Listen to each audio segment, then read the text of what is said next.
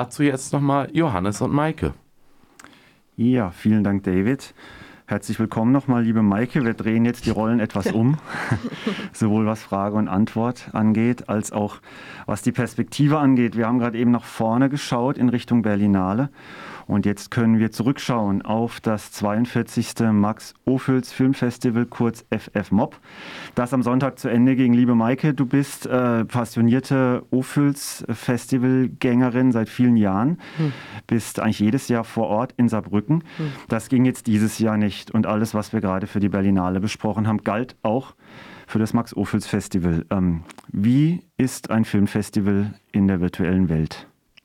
Ja, natürlich kann man das beides überhaupt nicht vergleichen. Also ich meine, ähm, vielleicht erstmal für Leute, die noch nie auf einem Festival gewesen sind, ne? wie du das gerade vorhin hast anklingen lassen, man gibt sich da die volle Dröhnung. Also ich bin beim Max Ophels eigentlich eine Woche von 10 bis 24 Uhr, 12 bis 14 Stunden einfach jeden Tag im Kino. So. Und da bleibt nicht viel Zeit zum Essen, da bleibt nicht viel Zeit zum Schlafen. Abends gibt es vielleicht nochmal in Lolas Bistro, wo sich die ganzen Filmschaffenden und die Presse und so treffen, vielleicht nochmal ein Bierchen trinken. Aber ähm, das ist jetzt halt ähm, überhaupt nicht so gewesen. Also es gibt keinen Austausch mit Leuten. Ne? Du sitzt halt zu Hause auf der Couch und hast natürlich dadurch auch viel mehr Flexibilität. Also die Filme wurden am Montag alle online gestellt für eine ganze Woche. Also freigeschaltet sozusagen. Mit meiner Akkreditierung konnte ich sozusagen halt die ganze Woche über eigentlich praktisch jeden Film gucken. Und das hat auch sehr, sehr gut funktioniert. Also großes Lob nochmal an diese Organisation. Das war eine unglaublich große Arbeit. Die haben da extra ähm, eine Streaming-Plattform so mehr oder weniger aus dem Boden gestampft innerhalb von zwei Monaten. Und das hat alles reibungslos funktioniert. Also Support war super, Kontakt mit der Presse war super. Und wie gesagt, das Streaming hat auch sehr gut funktioniert. Ähm, ja, es war halt mehr ausschlafen, besser essen. Äh, es gab eine Pausetaste. Du kannst aufs Klo gehen, wenn du aufs Klo musst. Also ich meine, wir kennen das ja alle vom Stream. So. Es ist halt Binge-Watching, ähm, aber sehr gezielt halt in, wirklich in dieser einen Woche. Ich habe mir die Woche auch dann Zeit genommen, so dass ich dann halt Filme gucke und zwar viele Filme. Aber du bist nicht so konzentriert. Es ist halt, es ist echt was anderes. Ne? Wenn du im Kino sitzt, dann bist du völlig beim Film. Es ist dunkel drumherum, alle sind gebannt. Im besten Fall unterhält sich niemand. Ähm, ähm, aber wenn du zu Hause bist, dann schwätzt du halt mal, bist abgelenkt. Es ist, ja, es ist nicht zu vergleichen. Aber wie gesagt, also für die Umstände haben sie es wirklich sehr, sehr gut gemacht. Mhm. Ja, also das klingt äh, tatsächlich nach dem Besten, was man rausholen kann, aber es klingt tatsächlich nicht nach Festival, wenn ich so Sachen höre wie ausschlafen und vernünftig essen und Pause drücken. Und natürlich ist, finde ich, auch immer so ein bisschen Festival-Style, dass man einfach auch mal den Ort wechselt. Also wir kommen aus Freiburg und dann sind wir in Cannes oder Saarbrücken oder in Berlin und da ist man ja einfach schon irgendwie so ein bisschen in einem anderen Modus, als wenn man dann doch eben zu Hause sitzt. Aber ja, okay, immerhin, Sie haben das Beste draus gemacht und dann kommen wir doch mal ähm, zu dem Programm an sich. Äh, du hast dir wahrscheinlich quer durch die Reihen äh, Verschiedenes angeschaut. Ähm, kannst du irgendwie so ein bisschen was sagen, was dir besonders gut gefallen hat? Gab es irgendwie ein Highlight, bevor wir vielleicht zu den PreisträgerInnen kommen? Erstmal so allgemein. Ja, auf jeden Fall. Mein absolutes Highlight war das Massaker von Anrechte. Ein äh, fast Kurzfilm, muss man sagen. Also lief im Wettbewerb Spielfilm. Also es gibt ja immer verschiedene Wettbewerbe beim Max Ophüls, den Wettbewerb Langfilm, also Spielfilm, äh, den Wettbewerb Doku Oh, es sind lange Dokus, also anderthalb Stunden Dokus und dann gibt es nochmal die Kurzfilme und die mittellangen Filme, die werden alle separat prämiert, weil ähm, gerade Studierende müssen ja während ihres Studiums einfach auch Kurzfilme machen und die sollen ja die Möglichkeit bekommen, da so eine Plattform zu kriegen so, und ihre Filme zu zeigen. Und ähm, das Massaker von Anrechte war äh, in einem ähm, appetitlichen 60-Stunden-Format ungefähr und ähm, war von einer jungen Theaterfrau. Also das hat man dem Film auch angemerkt. Das wurde mit Theaterschauspielerinnen umgesetzt in Oberhausen und sie hat auch die Kamera so gehalten, dass es meistens wie eine Bühne wirkte. Und man hat auch ganz klar gesehen, dass sie Aki Kaurismäki gut findet und es war eine Hommage an Schlingensief. Ähm, also allein auch durch den Ort, irgendwie Ruhrpott und auch diese, dieser Style, dieses lakonische, dieses bissige, dieses Tableauartige, Theaterhafte. Ne? Du hast meistens eine Totale und dann läuft jemand von rechts und durchs Link, nach links durchs Bild und dann wieder andersrum. Es war zum Schreien komisch. Es war ein Anti-Tatort, also eine Kriminalgeschichte, aber die war überhaupt nicht wichtig. Also es war Kunst, es war ganz große Kunst. Also wirklich, ich habe den jetzt schon zweimal gesehen während der Woche und ich hatte kurz überlegt, ob ich mir noch ein drittes Mal anschaue, weil ich ihn so grandios fand und ihn noch jemandem zeigen wollte. Ja. Wollen wir reinhören ins Massaker von Genau, Anrichter? mach mal. Ja. Terror in Anröchte. Der Kopf von Erwin Hausmann wird immer noch gesucht. Die Polizei dankt für ihre Mitarbeit und auf Hinweise ist sie sehr gespannt. Gesucht werden Männer auf Pferden. Weiterhin empfiehlt die Polizei, das Haus zu verlassen. Vielleicht höchstens für einen Einkauf. Dankeschön.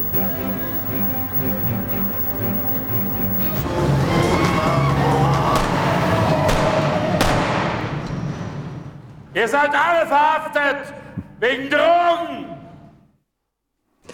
Ja, großartig. Also wie gesagt, die Bilder, ähm, wenn man den Film anfängt zu schauen, denkt man erstmal, man ist in die 80er zurückversetzt. Also einmal sieht die, die, das Material aus, als wäre es auf VHS gedreht. Die Tapete, die Kulisse, die Klamotten von den Leuten, selbst die Frisuren. Es sieht alles aus wie 80er. Aber es spielt halt im Hier und Jetzt. Also du siehst halt auch, ab und zu kommt ja die Polizei dann noch mit ins Spiel wegen diesem Kriminalfall. Das sind schon Polizeiautos von heute. Es gibt Smartphones und so weiter. Ne? Es ist Spiel 2020. Aber äh, das war halt auch so ein bisschen das Ding der Regisseurin. Sie wollte Orte zeigen, also das Deutschland, das es halt auch noch gibt, mit diesen, ja, mit diesen Orten, wo man meinte, die Zeit ist so ein bisschen stehen geblieben oder so. Mhm. Klingt nach einer wirklich spannenden äh, Melange, tatsächlich Schlingensief und irgendwie deutscher Mumblecore. Was ich jetzt anfangs nicht ganz verstanden habe, dieser Film ging 60 Stunden? Nee. Äh, 60 Minuten, sorry. Ah, ich das 16. falsch- ja. Okay, ähm, gut, also dann quasi, ja stimmt, du sagtest ja auch quasi Kurzfilm. Ähm, vielleicht haben wir die Chance, dass wir ihn irgendwann im Kino begrüßen dürfen, dann würden wir natürlich entsprechend darauf hinweisen. Hat dieser Film was gewonnen? Leider nein, gar nichts. Nicht mal eine Erwähnung. Schade. Mhm, dann haben wir das jetzt hiermit nachgeholt, die äh, sehr lobende Erwähnung. Kommen wir zu den GewinnerInnen-Filmen. Ähm, würde ich vielleicht einfach den Ball direkt wieder an dich übergeben. Du hast gemeint im Vorgespräch, dass du nahezu alles äh, sowieso aus dem Programm und dementsprechend auch die GewinnerInnen-Filme gesehen hast. Äh, vielleicht kannst du das ein bisschen einordnen für unsere Hörerinnen und Hörer.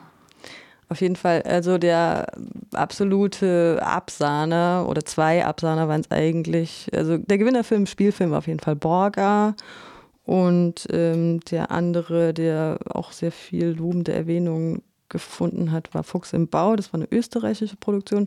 Aber erstmal zu Borga. Ähm, das war eine ghanaisch-deutsche Produktion. Und deswegen hat es auch mehrfach lobende ähm, Erwähnung gefunden, weil der Hauptdarsteller Eugene Boateng eben auch Co-Produzent oder mitproduziert hat den Film.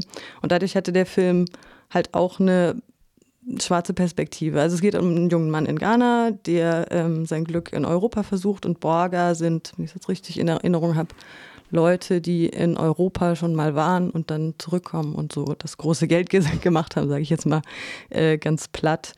Und ähm, ist ein sehr konventionell gemachter Film, finde ich. Also au- durchaus solide, äh, wird wahrscheinlich auch mal auf Arte laufen, weil er in Koproduktion mit Arte gemacht wurde. Ähm, aber auf jeden Fall finde ich das ähm, eine lobende Erwähnung, dass diese schwarze, Perspektive halt drin ist. Und das fand ich auch, wenn man jetzt vielleicht nochmal so den Bogen aufs Festival so ein bisschen schlagen will, dass das auch ein bisschen Thema des ganzen Festivals war. Also es waren sehr politische Filme, die eingereicht wurden von den jungen Leuten, was eigentlich jedes Jahr auch so ist. Und ähm, viele mussten sich tatsächlich damit auseinandersetzen, dass sie als weiße Studierende in Neuseeland oder in Chile mit den Maori oder den Mapuche, über die sie dann einen Film machen, plötzlich in die Situation kommen, dass sie zu objektiviert werden. Und das fand ich, äh, das fand ich ziemlich cool, muss ich ehrlich gesagt sagen, ne? dass äh, ein weißer deutscher Student, ähm, der einen Film über Maori machen möchte, plötzlich jemandem gegenüber sitzt, der die Kamera umdreht und er dann selber vor der Linse sitzt und dann so, hups, ja, jetzt muss ich vielleicht mal meine Perspektive ändern. Und das, ähm, ja, das war schon auch bei äh, Dominio Vigente, fand ich, das war so ein ähm, Film im Spielfilmwettbewerb auch ähm, relativ stark da, dass äh, Leute, die dem, den Mapuche angehören, halt auch sehr stark involviert waren in die Geschichte, weil ohne die hätte das nicht funktioniert. Also der Filmemacher hat ganz klar gesagt, ja, ich brauchte eine Frau, die äh, so Heilerin ist oder sowas in, bei den Mapuche und die muss sich selber spielen, weil ohne die funktioniert das nicht. Also ja, das fand ich schon auch positiv zu erwähnen, auch wenn ich den Film, ja, jetzt sage ich mal, relativ unspektakulär fand, so im Vergleich zu anderen. Okay, ähm, also sehr starkes politisches Kino dieses Jahr auf dem Ophüls-Preis. Was wir vielleicht noch als Info hinterher schieben sollten, ist, dass das Festival vermutlich zusammen mit den Hofer Filmtagen und mit den Oberhausener Kurzfilmtagen äh, so zur, zur Trias äh, der, der, der großen und sehr bedeutenden Festivals für den deutschsprachigen Film gelten. Also es ist eine wichtige Plattform für junge Nachwuchsfilmschaffende aus dem deutschsprachigen Raum. Ähm, und wir haben gerade eben gesprochen, dass Festival auch immer ein sozialer Raum ist, in dem man sich miteinander austauscht. Jetzt sehe ich auf der Homepage des Festivals, ähm, dass es das durchaus gab, also dass es Publikumsgespräche gab, dass man das auch ganz witzig inszeniert hat, indem man so eine Art Wohnzimmer aufgebaut hat mit einer Sofa, mit einem Sofa und irgendwie äh, so ein bisschen gemütlich sich gemacht hat und das dann versucht hat, ähm, in den Online, in, ins Online-Format zu übertragen. Hast du da bei sowas teilgenommen? Wie funktioniert das? Also es gab Publikumsgespräche, da habe ich nicht teilgenommen, weil das war über Zoom und das passt mir nicht so. Und außerdem muss man dann auch die Termine einhalten. Das ist ja im, im, normalerweise im Film ist es ja so, du sitzt da, dann kommt die Moderation, führt ein kleines Gespräch mit dem Filmemacher, der Filmemacherin und dann können noch Fragen gestellt werden und dann bist, bist du ja eh schon da. Aber so strukturiert bin ich tatsächlich nicht, dass ich sage, äh, ja, um, am Dienstag um 18.30 Uhr ist das Publikumsgespräch für Borga und dann gehe ich dahin.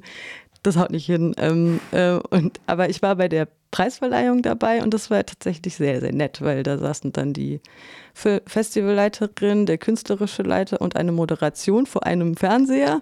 Und da hatten sie dann die ganzen potenziellen äh, Preisträgerinnen live geschalten und die konnten sich dann auch live mit Sekt vor der Kamera, also vor ihrer jeweiligen Webcam dann auch freuen und anstoßen. Das war, das war schon sehr nett. Und dieses, dieses Wohnzimmer fand ich tatsächlich auch sehr grandios. Also vor allem der Mensch, der die Preise irgendwie geholt hat, sagte, er, er hat sich hier so Notizen gemacht, weil es war ein riesiges Regal voll mit Preisen und da standen dann so Notizen drauf wie unten rechts, rechts, Mitte, links oder so. Naja, kleiner Gag am Rande. Ja, es war echt schön, also die haben es echt schön gemacht. Also die Svenja Böttger, die Festivalleiterin, mit der habe ich im Vorhinein noch gesprochen, die hat auch gesagt, man kann das nicht eins zu eins in den virtuellen Raum übertragen. Es geht nicht. Man, man braucht ja auch allein den Austausch über die Filme, den hat man ja so gar nicht, wenn man allein zu Hause hockt.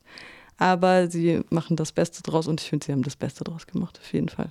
Maike, wir haben ja noch zwei Audios dazu. Ja, hau rein. Ja, nichts Neues? Mach. Okay.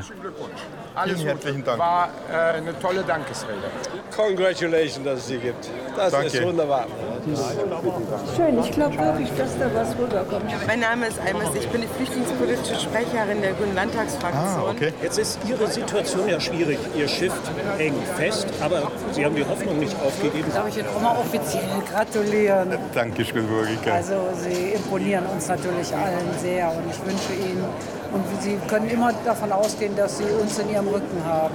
Herr Asselborn, Ja, wenn ich irgendwas tun kann, dass ich, Ja, ja. nach- also Lassen Sie- lassen wenn ich die Chance bekomme, dass Sie sagen, kommen Sie nach Luxemburg, sprechen Sie vor irgendeinem Gremium der Regierung oder so. Ich mache es, ich mache alles. das Problem ist, wir haben eine Regierung aus drei Parteien. Grüne, okay, Sozialdemokraten, okay, und Liberalen. Und die machen mir jede, alles, was ich mache für die Flüchtlinge, nicht das Leben zu retten. Wenn- Was ich mir nehme, die warten darauf, dass ich auf die Schnauze. Also nicht Sie so. müssen sich alle mal meinen Vortrag angucken, Ja, aber das, das, dann kippt die Hälfte um. die schauen sich das nicht an. Das ist das Problem. Die wollen das nicht an. Die wollen das nicht. Ja.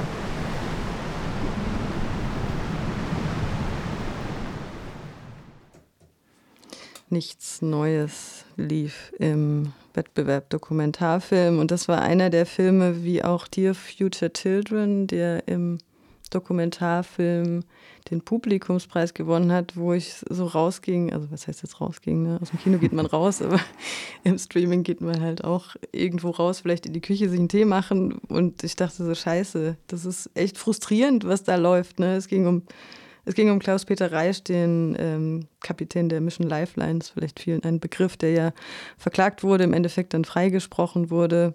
Aber soweit ich weiß, liegt das Schiff dort immer noch und ist äh, beschlagnahmt von den maltesischen Behörden, wenn ich jetzt nicht alles durcheinander schmeiße.